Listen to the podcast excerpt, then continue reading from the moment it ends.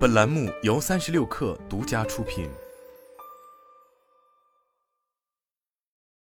本文来自微信公众号3亿生活。此前，在2020年秋季，以 Spotify、Epic Games 为首的一大批公司组成了应用公平联盟，将苹果 App Store 的 30% 强制性抽成问题带到了反垄断风暴的中心，使得开发者开始质疑习以为常的应用商店经济合理性。随着开发者与全球各国监管机构与苹果 App Store、谷歌 Google Play 的对抗，情况已经开始逐渐发生了变化。日前，谷歌方面针对 Google Play 做出了一项调整，即允许流媒体音乐服务 Spotify、约会应用 Bumble 使用第三方支付方式向用户收取订阅服务费用。这也是谷歌在韩国因为 Google Play 滥用市场支配地位被处罚后，首次在全球范围调整应用商店的抽成比例。尽管目前开放第三方支付功能的应用还寥寥无几，但此事在开发者群体依然将其视为一个积极的信号。根据官方透露的信息显示，第三方支付被称为用户选择计费，该功能允许安卓用户选择自己想要的支付方式进行购买。然而，此次 Google Play 开放的第三方支付可能与大家想象的有很大差异。实际上，选择用户选择计费的开发者仍然需要从他们的应用内销售和购买行为中被谷歌抽成，只是抽成比例有所降低。根据谷歌方面在支持文件中的说法，绕过他们向用户收费并不代表就能避免被抽成。开发者想要在 Google Play 中上架应用，依然需要保留 Google Play 的支付 API 接口，以及当用户选择使用其他计费系统时，开发者支付的服务费将减少 4%。 目前 Google Play 针对不同类型、不同收入规模的开发者采取的是 15% 至 30% 的阶梯收费方式。换而言之，即使开发者提供用户选择计费，也只是将费率降低到 11% 至 26%， 所以希望该功能能够避开抽成的开发者想必会大失所望。而谷歌此举其实暴露了真正的态度，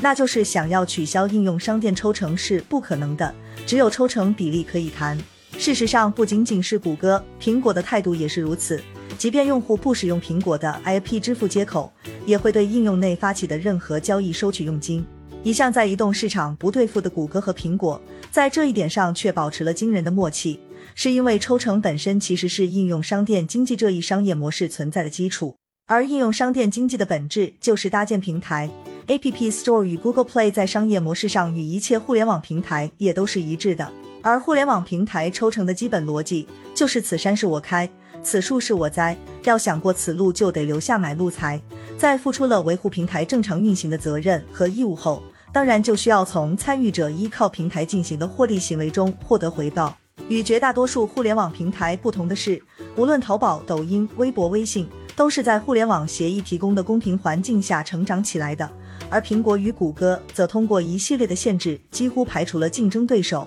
苹果的封闭生态让 App Store 无疑成为 iOS 几乎唯一的应用分发渠道，而谷歌靠的是将 Google Play 与 GMS 服务捆绑，这也正是两者被诟病的原因。其实国内的安卓生态才是更符合传统互联网市场竞争模式，也是 Spotify、Epic Games 等海外开发者所希望实现的未来。如今谷歌的态度是抽成可以降，但想要引入 Google Play 的竞争者或绕开谷歌的支付渠道则是不能谈的。那么国内市场的安卓生态如果成为移动生态的主流，对于开发者而言会是件好事吗？对于部分开发者而言显然是大好事，但这同时也可能会是绝大多数开发者的灭顶之灾。事实上，无论国内市场的安卓渠道还是 Google Play、App Store， 他们都有一个共性，那就是不到 5% 的头部开发者贡献了整个应用商店 95% 以上的营收，因此他们也是这一轮反抗苹果、谷歌抽成模式的主力军。如果 App Store 与 Google Play 全面效法国内安卓渠道，会发生什么暂时还不得而知，